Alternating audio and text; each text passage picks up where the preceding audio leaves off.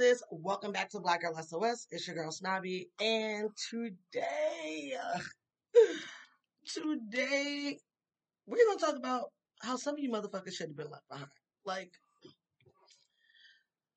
comprehension levels are slow, and a lot of you are okay with like just not being smart, and that shit is weird and offensive to me. Here's the thing. So I just watched Judas and the Messiah. The Black Messiah. First of all, amazing movie. Well done, everybody. Just, wow. I was overwhelmed. I'll tell you right before I get to any spoiler alerts, for anyone who hasn't seen the movie, so that you will have the opportunity to turn off the pod. I don't want to ruin it for anybody. And by ruin it, I just mean ruin actually having the experience of watching the movie. Think we all should know how the movie ends. You know what I'm saying? Like, if you don't know how the movie ends, then I'm talking about you. Then you're the people I'm talking about in this episode if you don't know how the movie ends, right? And by that, I mean, we all know that Fred Hampton is murdered by the FBI. If that's the first time you've heard about, if that's the first time you heard anyone say, or that's the first time that your brain has registered that Fred Hampton was assassinated by the Federal Bureau of Investigation of these United States, You're amongst the people that I'm talking about, and some of you motherfuckers should have been left behind. So par for the course. Movie comes out, a black movie at that, about a historical prominent black figure, and the socials are going social, and I'm gonna scour. This is who I am. I am reading articles and by the people who made the movie. I read a great article. I'm not the hugest fan of Complex, if I'm being honest, but they did a phenomenal job with this article of the Lucas Brothers, and they are from whom we got this movie. And just, I'm watching all these interviews with Daniel Kaluuya. I hope I'm pronouncing his name right. Kaluuya. Anyone who knows the proper pronunciation. I've heard it, and for some reason, the auditory and the oratory they're not syncing yet. We're working on it. But honestly, the more I watch his interviews, the more I just adore this man. Just love. But I sat in on an interview with some of the people that were involved in this movie. Dominique, who plays Fred Hampton's wife, one of the costume directors on the movie, and Chairman Fred Hampton Jr. So I've really immersed myself in what is Judas and the Black Messiah. And all it's really done is prove to me that a lot of you motherfuckers lack comprehension. Like, you do not comprehend, and I don't understand. I even asked this question very recently on Twitter. I said, I need to know when comprehension stopped being a thing, because no one, people really don't comprehend what they read. Y'all know this is going to be a blue book moment. We about to get into it today. We're about to get into it. So as I was dragging and saying, why don't people comprehend? When did people stop comprehending? I also followed that tweet up, par for the course for me. I said, y'all can't convince me that the No Child Left Behind Act worked. It didn't. A lot of you motherfuckers should have been left behind. This did not work, okay? This act did not work. So, for those of you who are not familiar with the No Child Left Behind Act, really quick, 2001 W, which is Bush number 2, signs it's an upgrade to a previous education policy, but essentially the point of this policy is to, one, tie monies to compliance and heavy sanctions to performance. So the concept, you know, the marketing of No Child Left Behind is we're going to pour this money into poorly funded and poorly testing, or not testing, but poorly funded districts, you know, disenfranchised districts. We're going to pour these monies into the district to ensure that these kids are getting an equitable opportunity to their more privileged counterparts, right? So we don't need to put money into these we don't need to put as much money into these districts because these districts also have private monies, right? But these districts that are predominantly in poor communities, communities of color, they need much more money because these kids are not doing as well academically. And we know what that translates to over the life of an adult, right? So we're not going to drag that out. The way it's implemented is no state has to comply with No Child Left Behind. You don't have to. If you don't comply, though, you don't get access to the funding. Essentially, you need to comply because there's no state that doesn't have districts that need these monies. How it's effectuated or how it's gauged to ensure that it's actually effective is based on testing, based on standardized testing. So between, I think it's I know it's elementary school, elementary, junior high school. So during those grade years, the students need to be tested and they need to hit certain scores on the test because the test scores are going to be, they're going to be analyzed for individuals, and then they're going to be analyzed for racial demographics, and then they're going to be analyzed for districts. And so if you're not making these marks, then these very heavy sanctions come down on your district. That led to teaching for testing as opposed to teaching people how to learn. So we've always had standardized testing. As long as I've walked the earth, which is now 41 years, we have always had standardized testing. I could not tell you any portion of my educational life where standardized testing was not an absolute part of that. And what I can tell you, the difference between when I was in primary school and junior high school versus when I started teaching is the style of teaching and what is taught, and what happens on off times. So when the students are not in school, the style of teaching when I was in school was teaching for the purposes of me learning. The style of teaching when I became an educator was focused on teaching that exam because they needed to pass that exam, right? That exam is tied to both sanctions and money. We don't want sanctions. We do want money. We need those grades. So we went from teaching for the purpose of ensuring students are learning to teaching for the purposes of them passing an exam. When I was in school, comprehension was a regular activity. I want to say forced activity, because I can't think of a better way to put it. Mandatory. That's the word I'm looking for. It was a mandatory activity. Wasn't optional. So if I got called on in class and I didn't know the answer, I couldn't say, I don't know. I would have to think my way through it. Like, I mean, literally, this was my entire life in school. This is what school has always looked like for me.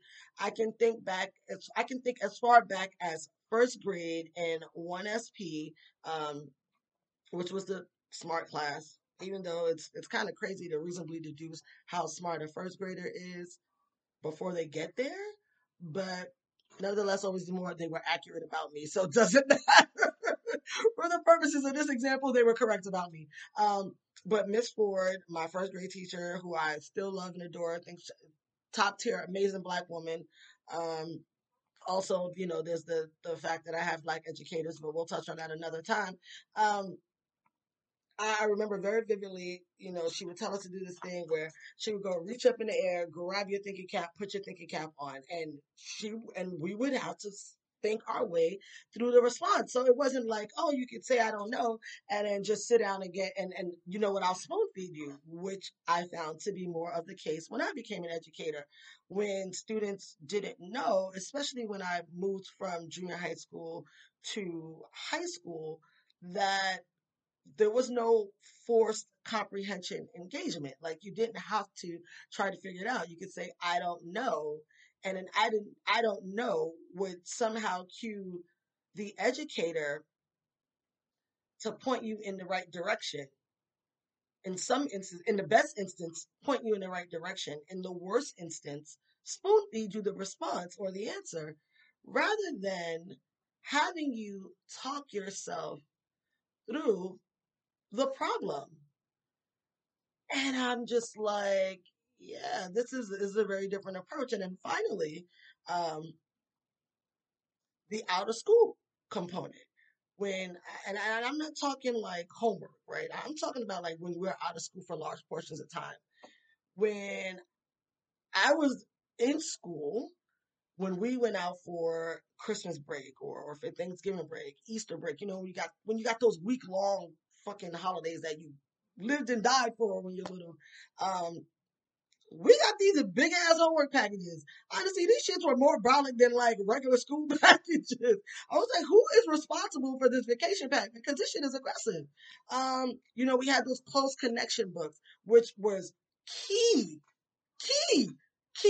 When I tell you I mention close connections regularly, those people should sponsor me, okay? That is how often I talk about it and bring it up, because it was such a key component in keeping comprehension as a mandatory requirement, even when you were out of school. So, you know, we had the big math packet, we had the science packet, social studies packet, you had the English packet, which was essentially close connections. And why I harp on close connections in particular is because it close connections was like, it was like literary algebra, right? It's funny. I've seen very recently, often people posting, I'm this many years old, or I'm an adult and I still haven't used algebra. And I'm like, you might be the people I'm talking about, because you don't realize that you do use algebra. You may not use the mathematical sense of algebra, but you do use the concepts that you learned in algebra, because the concept is solving for X. It's solving for the unknown. Nevertheless, always the more, I'm not, I'm going to try really hard to stay on topic, because baby, y'all stress me out with this lack of intelligence that y'all are okay with. Anyway, so like I was saying, close connections is like the literary version of algebra, because you need to solve for what's missing based on what you've read.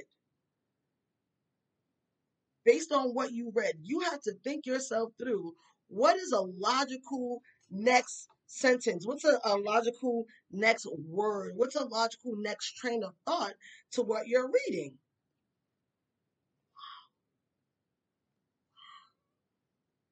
You are still forced to do the comprehension exercises outside of school. Fast forward to when I became an educator. I'm gonna be honest, I didn't even see a lot of vacation packs. I seen very, very few. I seen very few schools actually give out holiday homework. Most of them were at the public schools, and additionally, they were focused on test prep. We were still teaching the test and not teaching anything else, right? And then people wonder why motherfuckers don't know anything. Like, they don't know how to learn because they haven't been taught to learn. They don't know how to comprehend because they have not been taught to comprehend. Comprehension is an activity you have to do regularly to stay good at it. You know what I'm saying? It's like a foreign language. If you don't use it, you will lose it quickly. And we live in a very microwave society, so it's super, super easy to lose it. So I say all of that just to set up what the No Child Left Behind Act is for those who don't know. Coming back to this phenomenal movie. Sorry, allergies. But by now, y'all should be used to me and my allergies. I promise I'm not on drugs. It's just my allergies. So to come back to the movie, let me find the screenshot. So I'm reading social comments about I'm reading comments about the movie, and one comment was they should have went more into Fred Hampton's life. That's not the title of the movie is Judas. Literally, first word, Judas and the Black Messiah. So you know what the context of the movie is about. It's about the person who was an informant who essentially got Fred Hampton killed. You know what the movie's about. It's about that guy. That's the guy we're talking about. That's the guy we got to keep a fucking eye on. They made it clear for us when they titled the movie Judas. Now, maybe you ain't a friend of the Bible, to each his own. But Judas is a very commonly used phrase. So even if, you are not a friend of the Bible and you don't know the story of Judas, you've heard it before. You know the context in which it's used, right? Or Google it. If you don't know, Google it. Like, why are they calling this shit Judas and the Black Messiah? What they talking about? Who the fuck is Judas? I don't know no fucking Judas.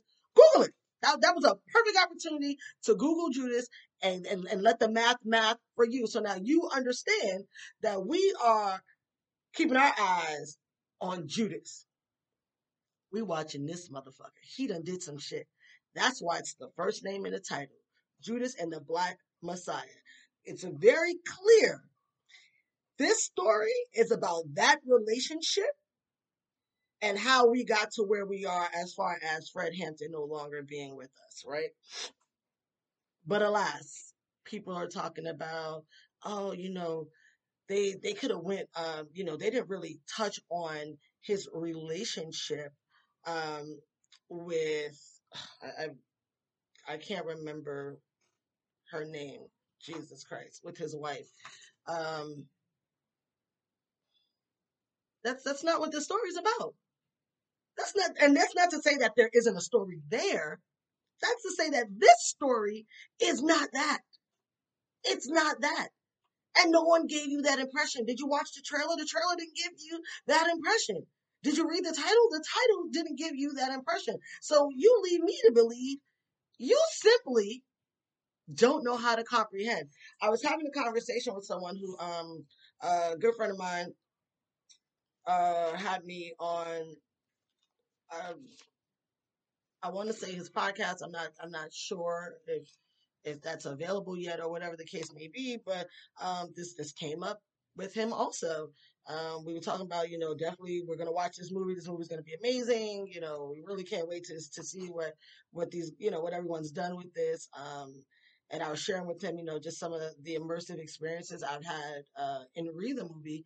And he goes on to say, when I first saw the opening line of the trailer, or the opening scene of the trailer, I was just like, right then and there, I knew I was going to watch it. He said, but as I watched the rest of the trailer, I just was like a little disheartened that, that they're showing, how this guy is a traitor and, how he did all this stuff. And I was like, but that's a true story, though.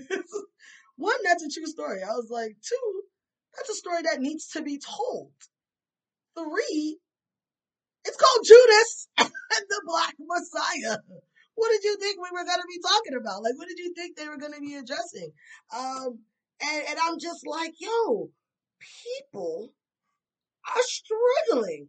People are really struggling to comprehend that this particular story is about this particular relationship. Heavily focused on this particular man's actions and how it affected this particular man. And I'm just like, to me, this is, you know, red, yellow, blue. This is primary, extremely basic.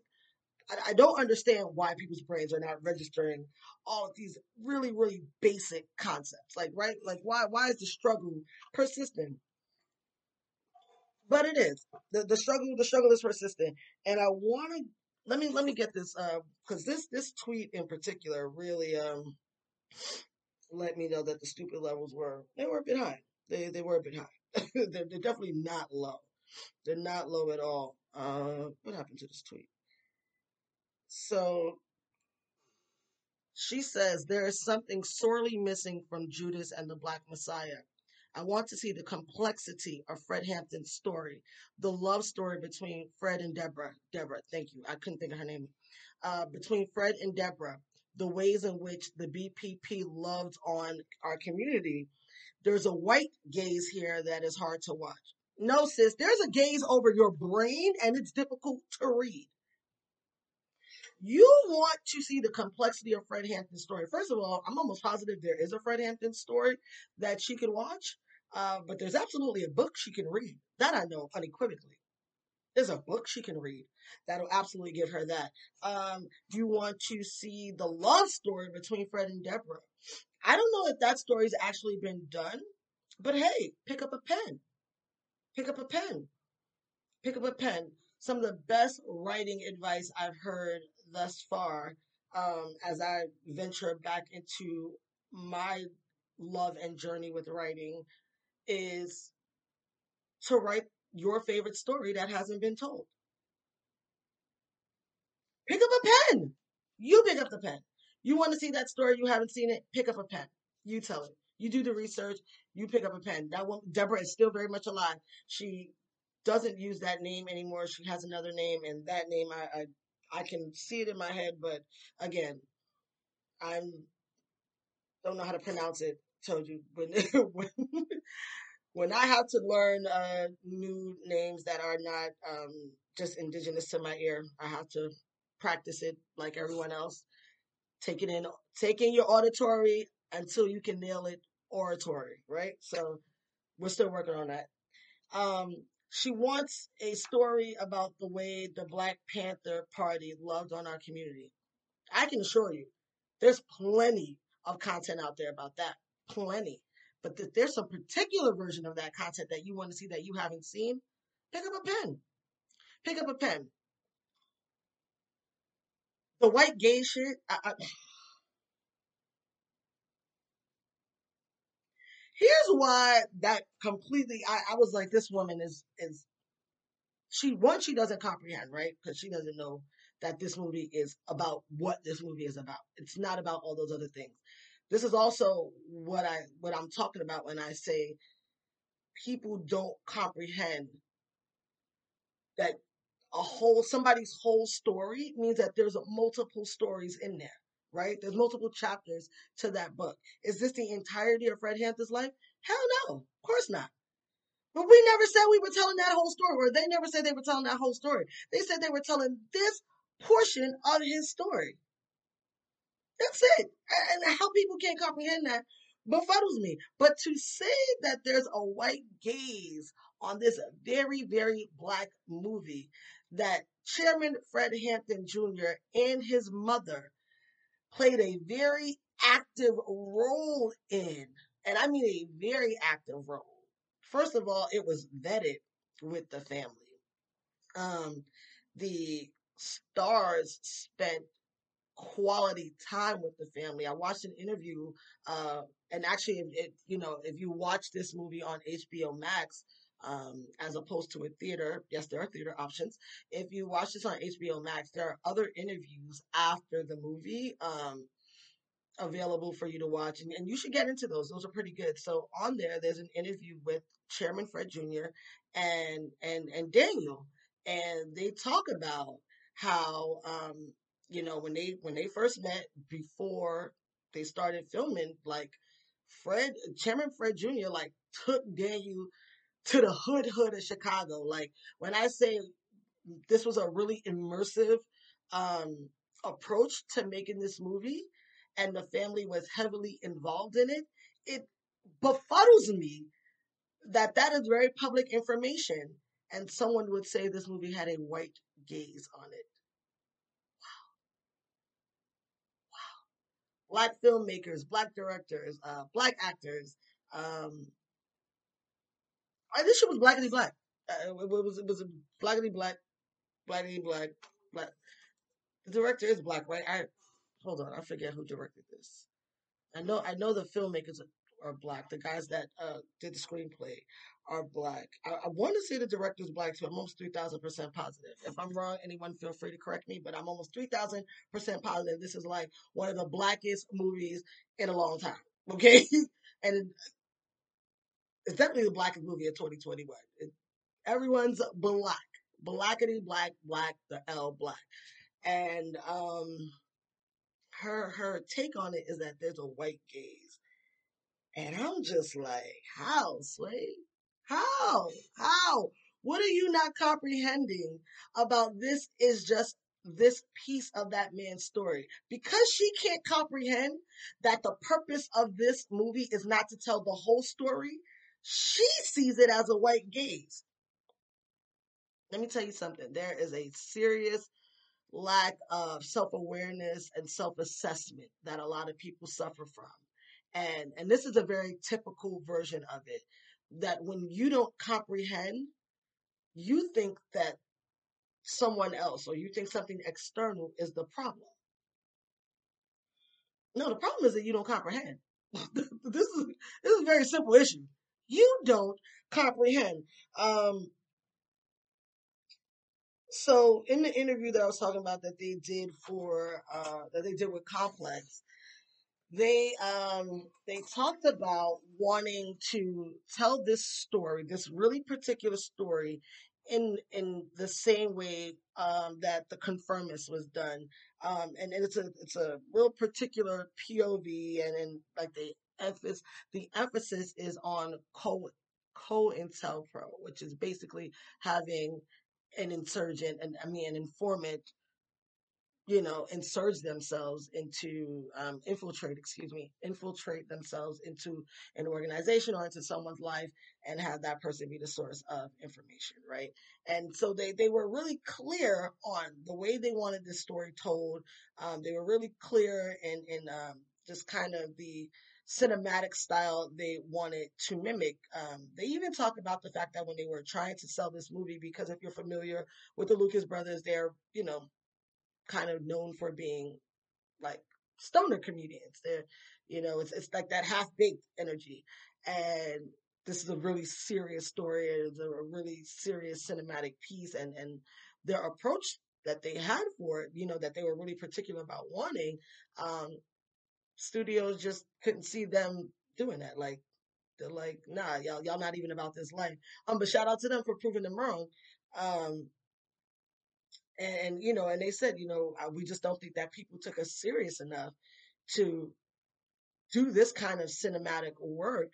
But here we are. They got with the right director, and they were able to collaborate and bring us really some phenomenal work. But I say all that to say, people are trying to manufacture what this movie was supposed to be, instead of understanding what the movie is. Basic comprehension. Very basic comprehension. If this movie had been entitled The Autobiography of Fred Hampton, and that was the story they gave us, I would co-sign. I'd be like, well, I mean, did you try? Is this it? Is that all you got? Like, we're talking about Buddy a lot. No, the movie is Judas and the Black Messiah. This is the relationship that they're exploring. And I can't get over the many, many ways people can't comprehend that very simple thing. Again, some of you motherfuckers should have been left behind. You should have been left behind. Because this didn't work for you. This didn't work for you. Spoiler alerts are coming now because, of course, I have to touch on the movie because here we are, right? Because we're talking about it. That's what spawned me really having to address people not having good comprehension skills, and how shitty the American education system has gotten. I mean, honestly, it went from bad to worse. It went from No Child Left Behind to social promotion, which is fucking worse. So you're not smart, but hey, you didn't cause any problems in class, so we're going to promote you. No, you need to learn what you need to learn in the third grade so that when you get to the fourth grade, you have enough base to add to it. You know what? I'm not even going to do this. I'm not going to do this. I swear, I'm not going to do this. I will have a whole other education topic. Another time, I'll get some of my educator friends on here. We're really getting to the shits of how our communities are suffering from these lackluster, subpar educational policies. I promise to do that because I'm getting more enraged the more I think about it. But again, all right, so this is the point where you need to turn off the podcast if you have not watched Judas and the Black Messiah, and you don't want any spoiler alerts. And if this is where we are parting ways, I thank you so much for joining me. Until next time, you have a good one. Don't forget www.brandsnobby.com and follow us on Instagram at Black Girl SOS. The girl is with a Y, not with an I. Oh my God, my allergies are really bad today. And for those of you who are staying with me, let's get into this movie, right? So, the FBI agent said, and I'm telling y'all, I jumped off my couch in a fit of motherfucking rage. A fit of fucking rage. The FBI agent that has Lakeith's character, what's his name? Fuckboy Bill. Has Fuckboy Bill infiltrating the Black Panther Party. He says to, the FBI agent says to Fuckboy Bill, they can't race to equity. What? They can't race to equity? That was the most audacious white shit I had heard since about earlier in the day when they acquitted Cheeto. Like, huh? Sir, we're operating at a deficit. At a deficit. Our race to equity is a marathon. It's not a sprint. And if we don't race, we're going to die. We are dealing with real shit due to inequity. We're dealing with food deserts. We're dealing with poor housing. We're dealing with voter disenfranchisement. We are dealing with inequities in pay. If we don't race to equity, we could die. Like, our life is on the line. And the Black Panther Party was not doing anything but trying to help its people and people similarly situated to find food, to find jobs, to have help with education, to create community, to get good housing. And you consider a race to equity criminal enough that we need to kill this man. Wow. Wow. Wow. When my mind was blown. My mind was blown. And not because I don't know that this is the way white America feels about us. I know this. I'm very conscious of it. I live a very, very conscious life where I'm always alert to that fact. Hearing it orated in that way sent me. Baby, I was enraged. I was like, oh, I'm about to fuck somebody up. I'm about to throw this TV. Well, I ain't about to fuck my shit up. But somebody about to get their ass kicked. I mean, it really, really pissed me off. And you think about it, this is over 50 years later. This is over 50 years later, and we had those exact same problems. Those exact same problems. When I say our race to equity is a marathon, baby, I'm not exaggerating. This is why we got to move with expedience, and we got to move intentionally, and we gotta be overzealous about needing equity, about demanding equity, about commanding equity. This shit is not a game. This shit is not a game. It's 50 years later. 50 years later, we still have the exact same issues. We have issues with voter disenfranchisement. We have issues with food deserts. We have issues with pay equity. We have issues with housing. We have issues with inequities in education. We have the exact same issues. The exact same issues, baby. That shit, that had me. That let me know that either, and it's not an either, because I know the answer, right? But as I was talking myself through my rage, I was like, these motherfuckers really don't comprehend what the Black experience is and why there's such an urgency and a race, as they put it, to equity. And as I continue to talk myself through it, I got to the same conclusion I always get to. They get it. They just don't give a fuck. They get it. You do not get it. You do get it. You just don't give a fuck. You just don't give a fuck. There was another scene where he's, when they think that he's a rat, and, he is, and they're talking about, and he's telling them, how he used to steal the cars, pretend to be an FBI agent, and, but not carry a weapon. And basically, he says is that a badge is scarier than a gun. He's committing Grand Theft Auto under the guise of being a cop, of being an FBI agent, excuse me, because a badge is much more dangerous than a gun. Wow. Wow. Wow. 50 years later, same shit, same shit. But people can't comprehend the reason the Black Lives Matter movement is important, but people can't comprehend the reason people are yelling, defund the police.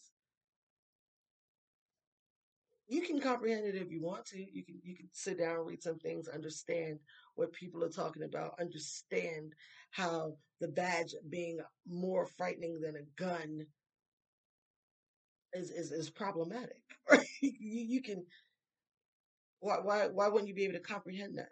But what's the deficiency that you're having that doesn't allow you to comprehend that? Another thing that I thought was just really, really interesting in regards to this movie, and I'm gonna wrap it here because I don't want to talk too much about the movie. I would love to maybe do a live with someone, maybe take this movie to the Black Table and have like some conversation and some dialogue live about it. So I don't want to overdo it on the pod, but. This is the first time that I've seen Dominique Fisher or Fishberg. She plays Deborah in the movie, and she's in a lot of things. Really talented young Black actress. I believe she's out of Brooklyn. And it's the first time that I have seen her is Fishback. Her last name is Fishback. It's the first time I've seen her play her age, like seen her play an adult role. She looks very young, which is, on brand, Black don't crack. And so she often plays young roles. It's the first time I've seen her as an adult woman in a movie. And why it struck me as very interesting is because last week when Marie and Malcolm came out, or, not last week when it came out, but when the trailer for Marie and Malcolm dropped and we, everyone saw that it was obviously an adult movie, it's about a couple. If you haven't seen it, check it out. But that Zendaya is the lead in it, and she is playing her age. She's an adult woman, but, no one's ever really seen her play her age. She generally plays a younger girl because she looks extremely young, very akin to Dominique Fishback, So I thought these were very interesting similarities because they were handled very differently. Social media... mass media and mainstream media went up. They were enraged that Zendaya would be playing, you know, this adult woman having this adult relationship, and, you know, this is not appropriate. He, you know, he's a grown man. Well, she's a grown woman. They cowered to protect her as if she was a young girl, right? Ridiculous as fuck, because she's a grown-ass woman. But follow me. When we got the trailer for Judas and the Messiah, there was not that same energy for Dominique Fishback, who also has predominantly played children's role, like not children's role, but like young teenagers. I mean, you know, like older teenagers or young teenagers. She plays youthful roles. I've never seen her play an adult. This is literally I'm not saying she hasn't, but this is literally my first time seeing her play an adult. And I want to say it's the first time in any project this large that she's played an adult.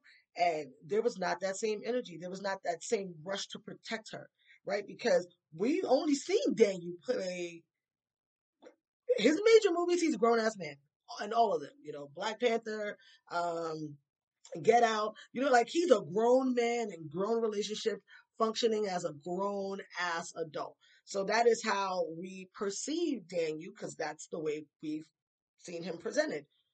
We've only seen her presented youthfully. There was no rush to protect her though. Nobody was up in arms. These trailers dropped about the same time. About the same damn time. These movies came out a week apart. A week apart.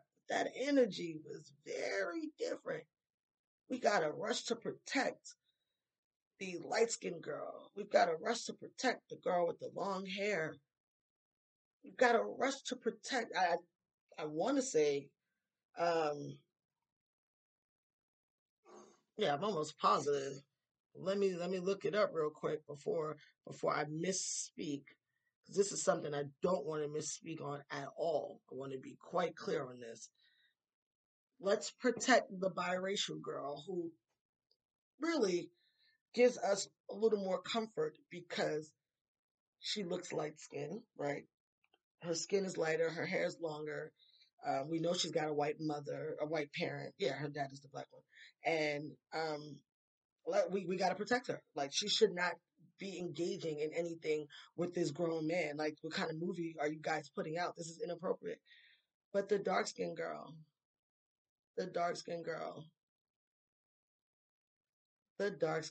who's wearing her hair in a fro in the movie and you know, often has her hair in braids when she plays her youthful characters.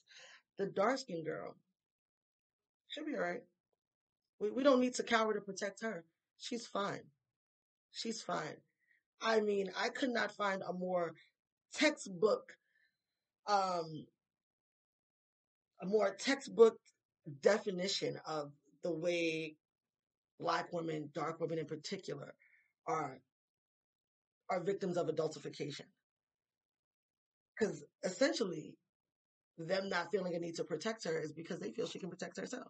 She can handle an adult situation. She'll be fine. You know, there's this need to protect women that they sexualize, women that they want in a sexual way, women that are appealing to them in a sexual way. And when the women are not, there's no need to protect. There's no want to protect.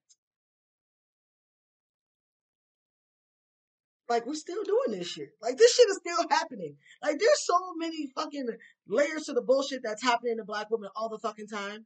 Like, I was just hella aggy as I watched it unfold. Now, honestly, like I said, I thought it was ridiculous that they were all up in arms about Zendaya playing a grown woman. She's grown.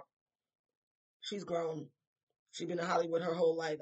She might be growner than me for all the fuck I know. I don't know, sis, personally. But to say, you know, she's probably been exposed to more things in life that I may have been exposed to at her age because of just her having access. Because she's young, rich, and famous.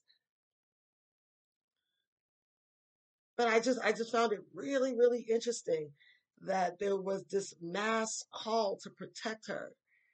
And no one even thought twice about Dominique. Just very, very interesting.